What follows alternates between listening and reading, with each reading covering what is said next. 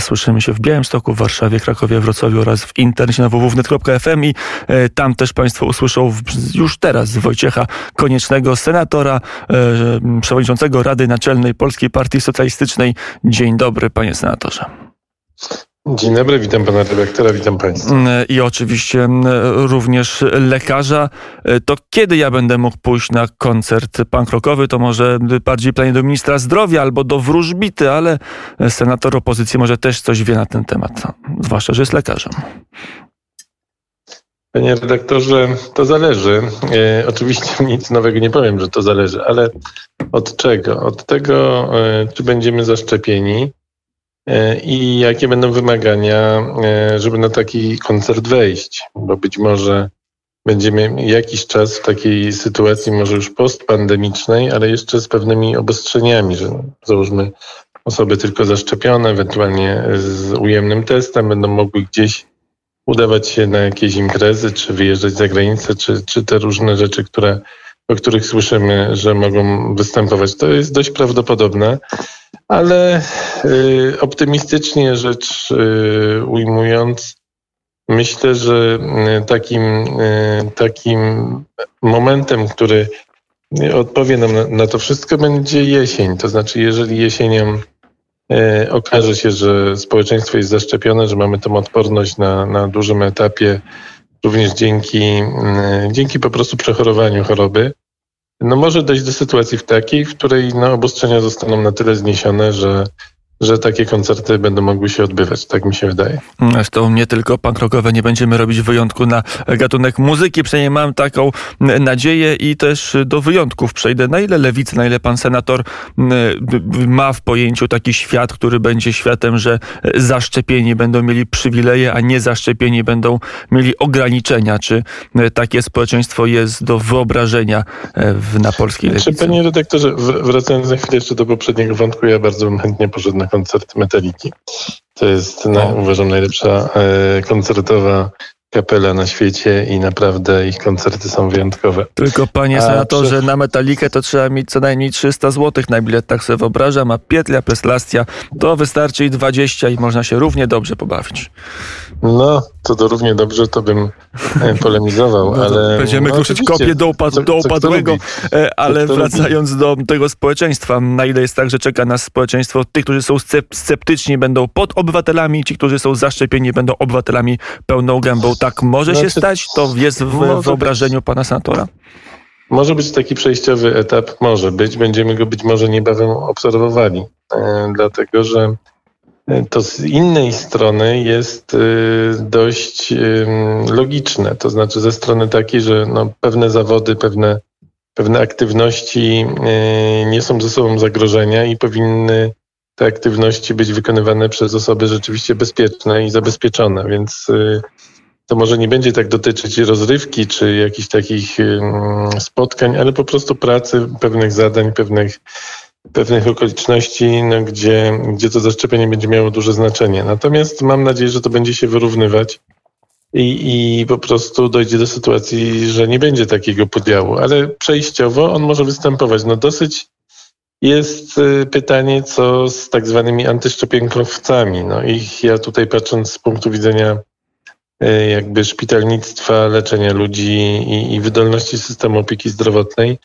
Chciałbym, żeby ich było jak najmniej, bo mm, jeśli to jest, nie wiem, grupa kilku procent społeczeństwa, to to prawdopodobnie nie będzie miało znaczenia, bo, bo wirus po prostu się nie będzie już rozprzestrzeniał, bo, bo tylu będzie zaszczepionych i tylu bezpiecznych. Lewica że... kiedyś miała postulat, żeby szczepienie na koronawirus stało się obowiązkiem. To nie weszło w życie, ale może pomysł cały czas jest do forsowania, żeby na pewnym etapie przymusić wszystkich. No, być może, być może, ponieważ jeżeli by, by tak było, że rzeczywiście, jak były sondaże, że jedynie 50% osób chce się zaszczepić, to to jest bardzo mało i to będzie paraliżowało y, kraj. I niektó w niektórych sytuacjach y, zdrowotnych są przymusowe szczepienia, żeby powstrzymać rozwój y, no, różnych epidemii, różnych chorób, które, których po prostu no, nie chcemy. I być może do takiej sytuacji dojdzie. No, czy one będą przymusowe, czy będą po prostu mocno e, zachęcające przepisy, powiedzmy właśnie, które no niezaszczepionym będą nakładały jakieś ograniczenia. Jak to zostanie rozwiązane? Y, trudno dzisiaj powiedzieć. Dzisiaj no, dopiero szczepimy, możemy powiedzieć, że zaczynamy mimo wszystko szczepienia, ale myślę, że za parę miesięcy y, przed tą jesienią, no to będą to będzie zadanie dla rządzących, żeby zmierzyć się z tym problemem. Mm, to jeśli, mamy jeśli... na te dwa pytania odpowiedź od, od, senatora Lewicy. Mm, lekarza, to teraz, y, żeby kontynuować rozmowę, bo czasu mamy jak zwykle za mało, a trzeba parę tematów omówić. Mm, może temat, y, za, zaczęliśmy krok w krotochwilnie, a trzeba byłoby na poważnie. Pan senator jest także dyrektorem y, szpitala. Coraz więcej sygnałów, że kolejne oddziały są przekształcane. Informacja z dzisiaj, że szpital, że oddział położniczy e, w Zakopanym został przekształcony na covidowy. Jak to wygląda w Częstochowie, jak to wygląda u pana senatora? No my w zeszłym tygodniu przekształciliśmy e, jedną z, jeden pododdział interny. Dzisiaj przekształcamy e, oddział urologii. Wcześniej cały czas mieliśmy oddział płucny zamieniony na covidowy, jeden oddział interny i, i OJOM. Więc szpital jest dość mocno, e, nazwijmy to hybrydowy, to znaczy dość, dość dużo jest tych łóżek covidowych. Bardziej niż na jesieni, są... więcej jest tych łóżek niż, e, niż w październiku będzie, czy listopadzie? Będzie ich trochę więcej. Za tydzień uruchomimy jeszcze jeden oddział, znaczy uruchomimy, zamienimy po prostu jego funkcję e, i, i będzie covidowy, więc będzie trochę więcej łóżek niż, niż jesienią i zobaczymy, czy to wystarczy, czy czy rozwój tej epidemii nie będzie jeszcze postępował bardziej. No jest trochę, nie, trochę lepiej, ponieważ y, no są te szpitale tymczasowe, czy one, no nie, one nie zapobiegły temu, żebyśmy my się zamieniali w, w szpitale covidowe. Niestety to nie są na tyle wydolne, ale no być może zapobiegną jakiejś większej tragedii no i ich, y, ich istnienie spowoduje, że nie dojdzie do do załamania totalnego. No, Szpitale no, ale... tymczasowe były obiektem krytyki, były obiektem walki politycznej, chyba pozamerytorycznej. Pan senator jako lekarz, jak ten pomysł i jego realizację ocenia? Znaczy, panie redaktorze, ja oczywiście od początku jestem zwolennikiem tego, że, że szpitale powinny być podzielone na szpitale covidowe i niecovidowe. E, I, i no to, jest, to jest jakby podstawa. Jeżeli chodzi o szpitale tymczasowe, no to wiadomo, że ich osiągnięcie 100% ich wydajności jest mało prawdopodobne ze względu na brak kadry. No jedyna, jedyny sposób jest opróżnić z kadry takie szpitale jak nasz, aby, aby te szpitale e, tymczasowe spełniły swoją rolę. Ale niewątpliwie ich istnienie jest pewnym buforem i bez nich już byłoby bardzo ciężko.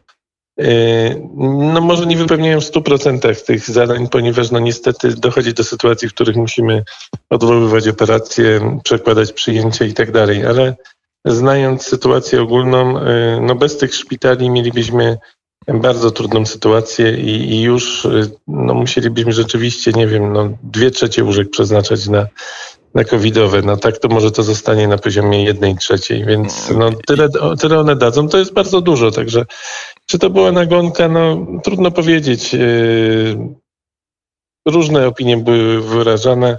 Uważam, że jak najbardziej yy, one mogły być być może w innych miejscach inaczej. Można było do tego podejść w oparciu jakby o szpitale istniejące, rozwijać te, te, no ale taka decyzja zapadła. Lepiej, że one są, niż miałoby ich nie być. To zdecydowanie tak. E, panie senatorze, a ile w pana szpitalu odwołano e, planowych operacji? Na ile COVID zagraża zdrowiu i życiu pozostałych pacjentów?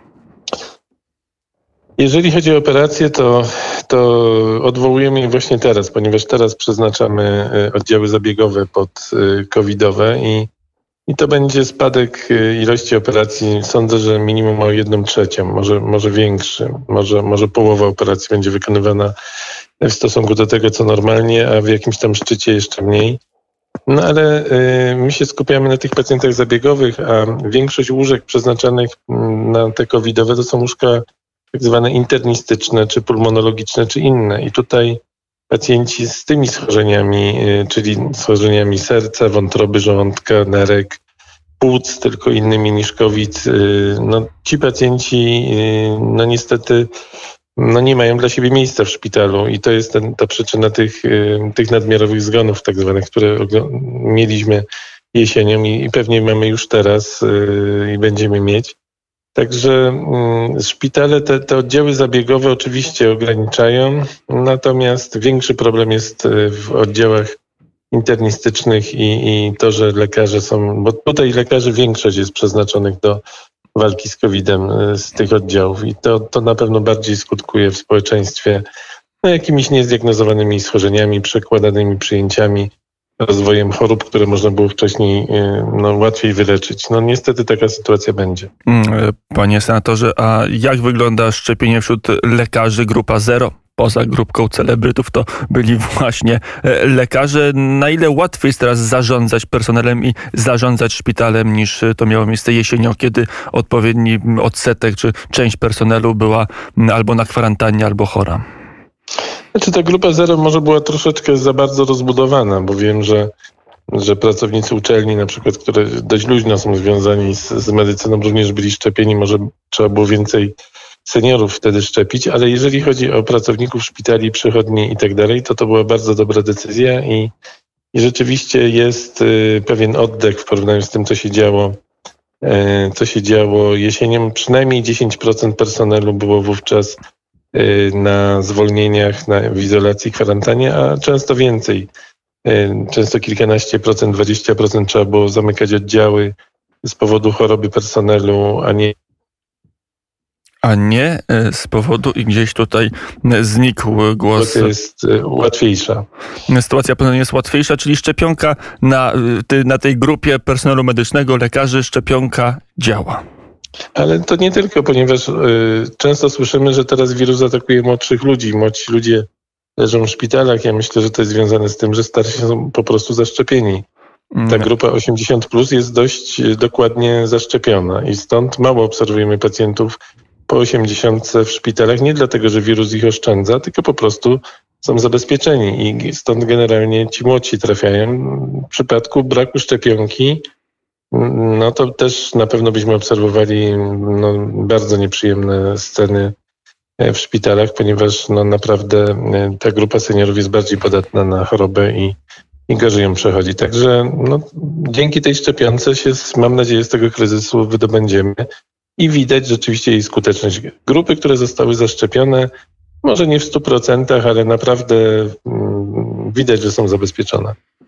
Pandemia to temat najważniejszy i trudno się dziwić. Nawet rząd, partia rządząca przełożyła mm, od prezentację nowego Polskiego Ładu, czyli programu gospodarczego na po pandemii, bo pandemia ma się całkiem nieźle, ale polityka też się jakoś w tle pandemii e, toczy. Przed polskim parlamentem wybór nowego rzecznika praw obywatelskich startuje Piotr Ikonowicz. Pewnie nie uzyska rekomendacji Sejmu, ale pojawiają się głosy, że być może dostanie propozycję od kandydata Prawa i Sprawiedliwości, żeby być być e, jego zastępcą. Czy e, w takiej konfiguracji, kiedy do Senatu trafi Bartłomiej Wróblewski, poseł PiSu, e, z no, zapewnieniem, czy z obietnicą, albo już z, z dogadaniem się, mówiąc kolokwialnie, z Piotrem Ikonowiczem, że jeżeli będzie rzecznikiem, to Piotr Ikonowicz będzie jego zastępcą. Czy w takim formacie pan senator rozważałby głos na Bartłomieja Wróblewskiego? No, z wypowiedzi Piotra Ikonowicza, którą słyszałem, wynika, że on tą ofertą nie jest zainteresowany. E, tak w tej chwili, to, bo jest przed głosowaniem w Sejmie, nie wiadomo co będzie potem. No to panie redaktorze, będziemy rozmawiali potem, ale e, no myślę, że jednak e, Piotr Ikonowicz jest bardzo odmienną postacią od pana posła Wróblewskiego i, i tutaj mm, połączenie tych dwóch, tego ognia i wody, co prawda Czasami obserwujemy na przykład dziwne transfery, jak ostatnio. A, jeszcze, za, jeszcze do transferu, panie mieliśmy, mieliśmy tę okazję to obserwować, więc różne rzeczy Pytanie jest, ja może pytanie jest zbyt zawile, ale pytanie jest w, w, w gruncie rzeczy proste i brzmi następująco, czy Bartłomiej Wróblewski może zrobić cokolwiek, aby mieć cień szansy na głos pana senatora?